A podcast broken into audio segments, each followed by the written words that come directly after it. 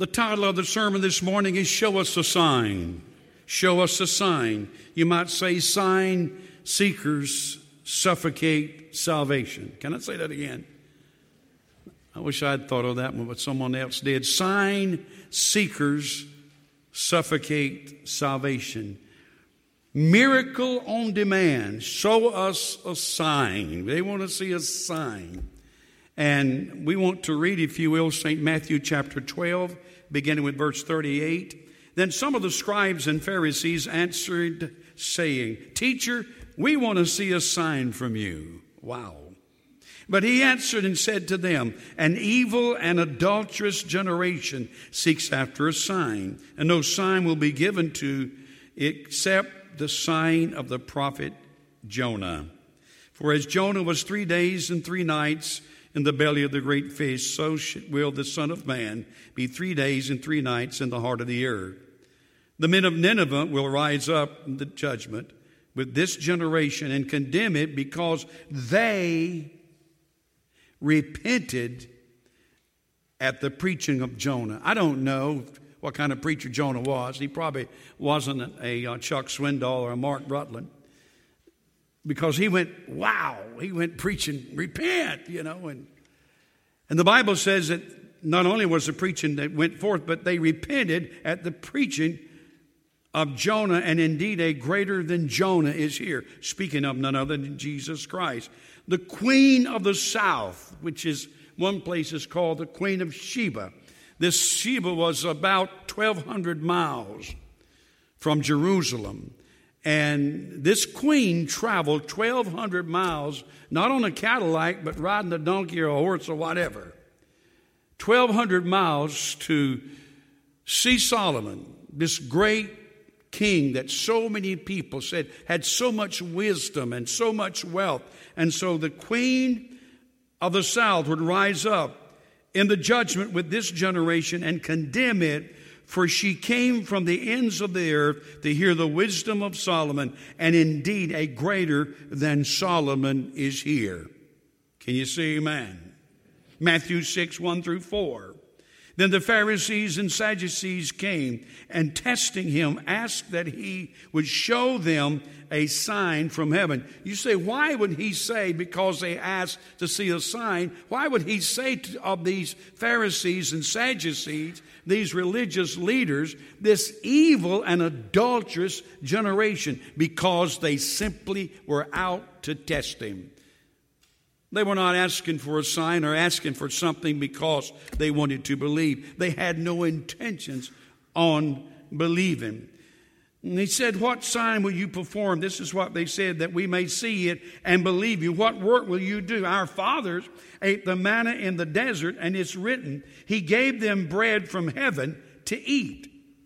Then Jesus said to them, Most assuredly, I say to you, Moses did not give you the bread from heaven, but my Father gives you the true bread from heaven, which is none other, of course, Jesus Christ. For the bread of God is he who comes down from heaven and gives life to the world. Then they said to him, Lord, give us this bread always. And Jesus said to them, I am the bread of life. He who comes to me shall never hunger, and he who believes in me, I love this, shall never thirst. Then one more, 6 of John, begin with verse 30. Therefore they said to him, What sign will you perform then that we may see it and believe you? What work will you do? Our fathers ate the manna in the desert. It is written, He gave them bread from heaven to eat. Then Jesus said to them, Most assuredly, I say to you, Moses did not give them bread from heaven, but my Father gives you the true bread from heaven. And he goes on to talk about what they wanted was a sign from heaven. Now, they had seen Jesus cast out demons and devils, they had seen Jesus heal the sick. They'd seen Jesus perform miracle after miracle, but they said, We want to see a sign from heaven. In other words, what they were saying, Moses gave us manna. Can we see something fall from heaven? Joshua, Joshua caused actually the sun to stand still that Israel might win the battle. That's the kind of sign they wanted to see. The great prophet Elijah called fire down from heaven. So these religious leaders, in order for Jesus to validate his ministry, wanted to see a sign from heaven. If you do not have an outline of the message, please raise your hand. I want you to have one. Brother Stephen, make sure you get one. Please raise your hand. Further evidence of the blindness and opposition of the religious leaders is their demand for a display of supernatural power that will authenticate Jesus as the Messiah. Christ had performed many miracles, yet they asked for a sign. Christ promises only one sign. Hands are still up? Yes. The text reveals some disturbing news about the ones who seek for a sign from Jesus rather than accepting Jesus Christ for simply who he is. Father, add your blessings to the reading of your word. Speak this word to our hearts. Give us spiritual ears, receptive hearts. In Christ's name we pray. First of all, signs follow believers. I don't want to go into this message, and I understand the time, and I'll certainly try to abide by that. I don't want to go into this message talking about that they were looking for a sign, and I'm not preaching against signs and miracles. For the Bible says in Matthew chapter 16, verse 15 through 18, and he said unto them, Go into all the world. This is a great commission, whether you find it in Matthew 28 or here in Mark 16. Go into all the world and preach the gospel to every creature. He who believes and is baptized, what?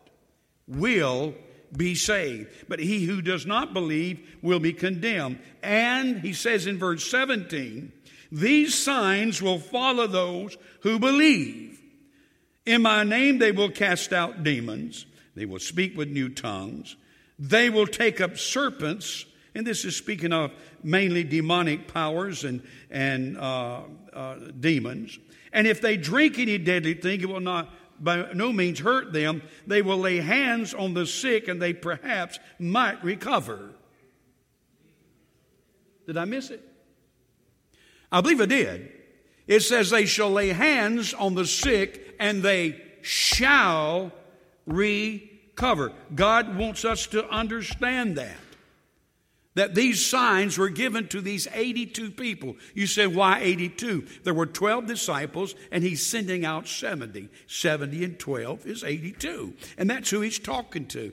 But I do not believe, and I don't believe the Bible teaches that these 82 people were the only ones, the disciples at that time were the only ones that were going to have the authority in Jesus' name to cast out devil, devils and heal the sick.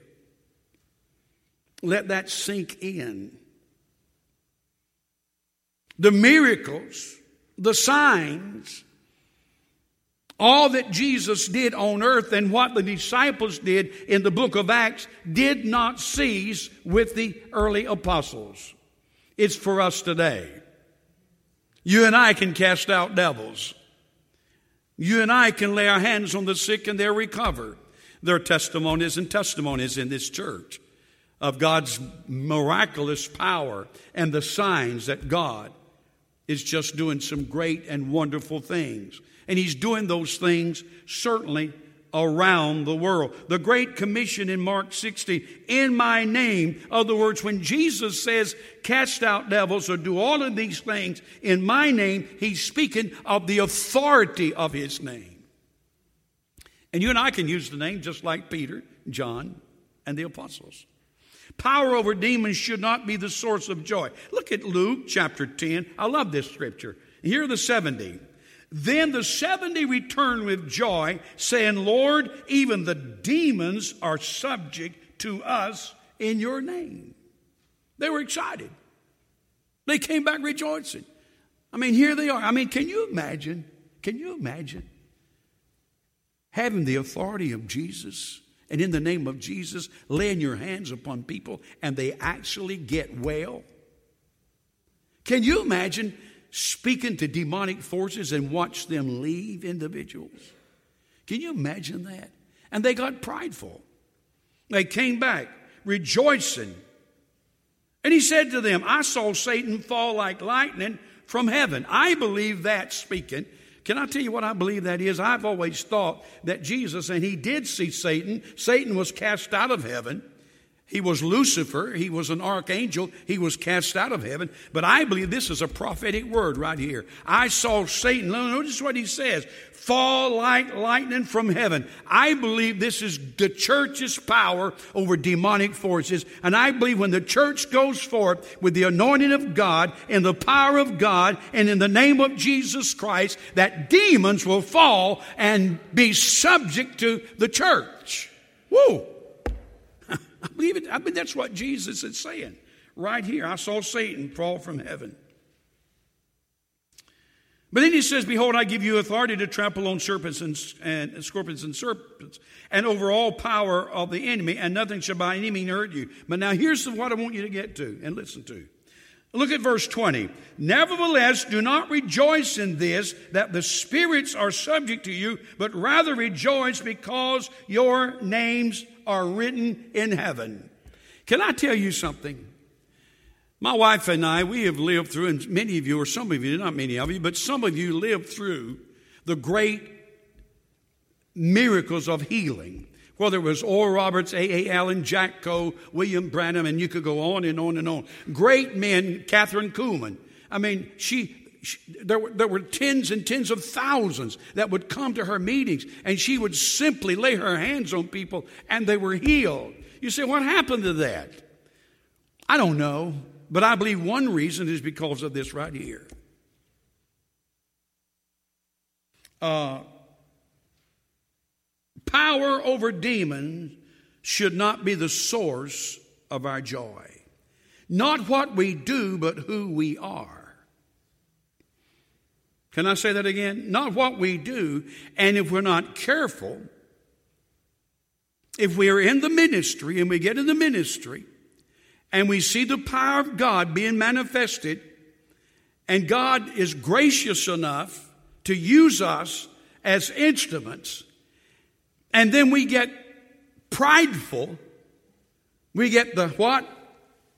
The big head, and I saw it in so many people back in the 50s and the 60s. And they utilized that gift or those gifts to raise money, forgive me, to glorify themselves. Rather than building the kingdom, they built their kingdom. And God said, Nope, I'm not giving my glory to anybody because they were glorying in the fact that they could lay hands on the sick and demons and God would, order, would bless and there would be miracles. I believe many good men have experienced the shipwreck of life simply because they took the glory on themselves. I've been in the services. God's great man of power let me tell you, we are nothing without Him. And my rejoicing is not over having, a, oh, I've got a big church. How many of you have in your church? Oh, I've got so and so. Listen, we are nothing without Jesus Christ. And when we start gloating and glorying and pridefully looking at ourselves for what we've done and all of this is going on and we this is how many we have. This is what we've done. Don't get me wrong. God blesses us and we are proud of what God does. And I'm not talking about that. But if we're not careful, we're just like these 70. We come back rejoicing that the demons are subject to us when we should say, I thank God that my name is written in the Lamb's book of. Stop right there. Stop right there. Miracles are for us today. The success of the 70 caused Jesus to rejoice in the Spirit. I want you to look at verse 21. Now I want to read this the Amplified. Verse 21 of St. Luke 10, and this is right after the, the 70. Here we go. In that very hour, he, speaking of Jesus, was overjoyed and rejoiced greatly in the Spirit. Isn't that something? Someone says, I don't know of a time that Jesus ever looked happy or rejoiced. Well, right there it is. And there are other places too. Jesus was overjoyed. He was so excited. And he said, You have hidden these things. He's talking to his father relating to salvation from the wise and the intelligent and have revealed them to infants. You've revealed them to, to fishermen. You've revealed them to tax collectors. You've re- revealed them to, to, to ungodly people that's turned their lives around and been saved. He rejoiced over this fact. From the wise and intelligent and have revealed them to infants and childlike and untaught. Yes, Father, for this way it was your gracious will and choice and was well pleasing in your sight. Some of the very people you think, oh, they they can't do anything, or and, and the devil may tell you you don't have the education, you don't have the ability, you can't. Let me tell you, God can use you. I don't care who you are, don't care how young you are or how old you are. I don't care about your education as you surrender your life to Jesus Christ and you become his follower. You, my friend, not just pastors, not just preachers, not just the elders, you can lay your hands on the sick and they'll recover. Let the Holy Ghost anoint you. Be called of God. Be an instrument, certainly, in the hands of God. Now, let me hurry through this one here. Look at number two miracles on demand. These came seeking signs not to believe in him, but to prove his validity as Messiah. They were saying to Jesus, You've got to prove whether you're the Messiah or not. Jesus has nothing to prove to us. Let me tell you what, let me tell you the three proofs that I look at. First of all, there's the proof of creation. Anybody that can look at the creation and not know that there had to be a creator. Wow.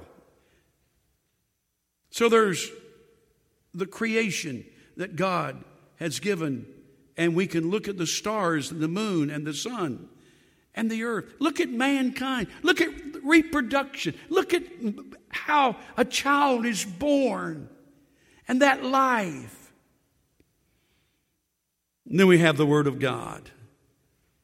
If you know anything about the Bible, if you read it, if you study it, you know it has to be written. I mean, here are 66 books by many authors, and not one verse. I know people says it contradicts, but not one verse contradicts the other. And this this Bible, let me say this: it is God's holy word. Somebody says, "Well, I want a miracle. I want to see something happen. I want to see this. I want to see that." You know what?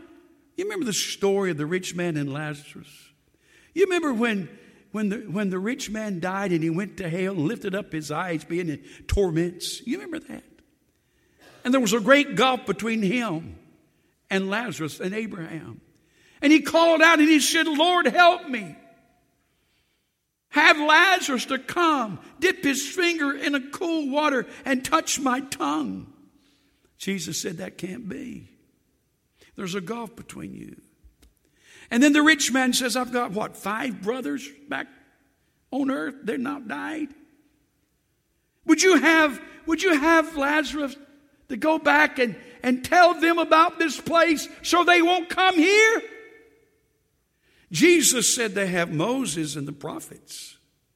And if they don't believe them, they wouldn't believe someone though he rose from the dead. Someone says, Well, if I saw someone rise from the dead, I'd serve God. If you don't serve him now, you wouldn't serve him. I don't care what happened. Oh, you might temporarily. You might want to join up with the church, say, Wow, you might want to be excited over what's happening. But I'm talking about a real, genuine relationship with Jesus Christ. It is very important. If we, if it would be nice if the entire world would seek Jesus as a Savior and just simply take Him at His word. If one will not believe the word, they will not believe if they saw a miracle. Number three, the greatest sign, the sign of Jonah. The reason Jesus mentioned Jonah here, and he explains it in the very, in the very text. The reason he mentions Jonah is because Jonah was three days and three nights in the belly of the fish or the whale. And Jesus said, as Jonah was three days and three nights in the fish, so will the Son of Man be three days and three nights. So you have the testimony of the creation, you have the testimony of the Word. And then let me tell you what's a great testimony the testimony and the witness of God's people. When I see an alcoholic that is so bound with alcohol that in order to get up to go to work the next day, he's got to open up, open up a, a can of alcohol just to calm his nerves. Every day of his life, he drinks. He's bound. He's addicted so bad. And when I see that man come in this church, walk down that aisle and kneel right here and surrender his life to Jesus Christ, rise up from there and commit himself to ministry. Commit himself to be a testimony. There's, there's just, he, he's just got the greatest testimony. People call him from all over. They want him to go to this church. They want him to go to that church. Tell us what happened. Tell us how it happened. Tell us about what you were and tell us what you are now. And Junius Westbrook can testify to the fact that there's a God because God set him free from that bondage of alcohol. Would you praise God? Hallelujah. There is nothing, listen, there is nothing that will change a life, no matter what it is. I mean, we can turn over a new leaf. We can be determined I'm not going to drink anymore or take drugs anymore. I'm not going to have this lifestyle anymore. But nothing can change your life like Jesus Christ. Our vision statement is this transforming lives, not through education, transforming lives through what? Jesus Christ. He's the only one. That's why we're sold on Jesus. Let me tell you, I'm sold on him, aren't you? I mean, He is the way. He is the truth. He is the life. He is the one that delivers. And He's just as much alive today as He was when He walked the shores of Galilee. Wow. You mean He's alive today? Yeah. No matter what you go through, He's right there with you. Understand that. The greatest sign. And, and, and when He's talking about Jonah, He's talking about His life, Jesus, His life, His death, and His resurrection. G, look at number four on the number three. Jesus' preaching is greater than Jonah's. Will you repent? Jonah's story is more than just being swallowed by a fish. And that was, that was true. Jonah's story is that he went to a rebellious, ungodly nation and preached the gospel and preached righteousness and they got saved from the king right on down to the servant. The whole city turned to God. Hundreds of thousands of people because Jonah preached. And I'm here to tell you there's a greater than Jonah here today. When you think of the wisdom of Solomon, that people came from all over to hear him, to ask him questions, and sit and stand amazed at his answer. Look at all the wealth that he possessed. God Almighty blessed David's son, Solomon. And he was an amazing man. He had, he was the wise, listen to this, the wisest man that ever lived. And they wanted to hear from him. Wanted to hear from him. And the greater than Solomon is here. Think about that. You like just to sit down and talk to him? I'm talking about Solomon. Wouldn't you like to have an interview with him? Wouldn't you like to hear him just talk? Well, let me tell you something Jesus can talk to you. And his wisdom supersedes the wisdom of Solomon. His care goes beyond the care of anyone. I'm talking about none other than Jesus Christ the Son of the living God. Quickly, the lessons. The Great Commission was, rele- was not relegated to 82. We've already talked about that. The believer should focus on who they are in Christ, not the works. Number three, the man has natural tendency to glory in the exercise of power, which arises from pride, which leads to the shipwreck of gifted men. Number four, man has a Bible, creation, and testimony of believers, all declaring the Lordship and the Lord's existence and his power. Number five, sign from heaven. Moses provided. That's what they wanted. I've been going through that. Number seven, signs were granted. I love this one. Read it with me. Read number seven with me. Signs were granted to those who desired them to confirm their faith, but denied to those who demanded them an excuse for their unbelief. I hope you heard it. I hope you're listening. I got to read that one one more time. Follow me with you. Signs were granted to those who desired just to confirm their faith, and God does that. And miracles are being performed all over the world. I was just reading last night. I googled this this this thing of of how God is speaking to the Muslims. God is speaking to Muslims all over the world. Indonesia, the Middle East, wherever they might be.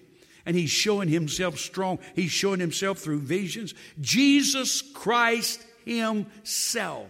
I don't know why he chooses to do this. Jesus Christ himself is appearing to imams and Muslims all over the world in visions, in dreams, and they're turning to Jesus by the thousands. Uh, God's still doing signs, but He's not going to pacify a bunch of religious people that want to test Him. He'll show you a sign. Number eight, the resurrection of Christ from the dead, called here the sign of the prophet Jonah, was the great proof of Christ being the Messiah. Let me ask you something as Brother Matt and them come. Are you still, listen at me. You say, well, I'm not asking for a sign. But are we going to sit asking Jesus to do something before we move? If I would ask us all to stand in just a moment and come to this altar, and for us that don't know Jesus to commit our lives to Jesus Christ, would we do that without saying, Well, God, if you save my brother, or if you do this, or if you help me get a new job, or Father, just show me yourself, just show me something? He don't have to show us anything. He sent his son. He sent his son to this earth that hung between heaven and earth. It's a historic fact that this man Jesus came and gave his life for my and your sins. That's a fact. It's proven historically. It's proven historically. But more than that, it's proven in our hearts. It's proven in our lives. And one of the greatest testimonies of the authenticity of Jesus Christ is to see in the life of a man or woman changed. God wants to change your life today.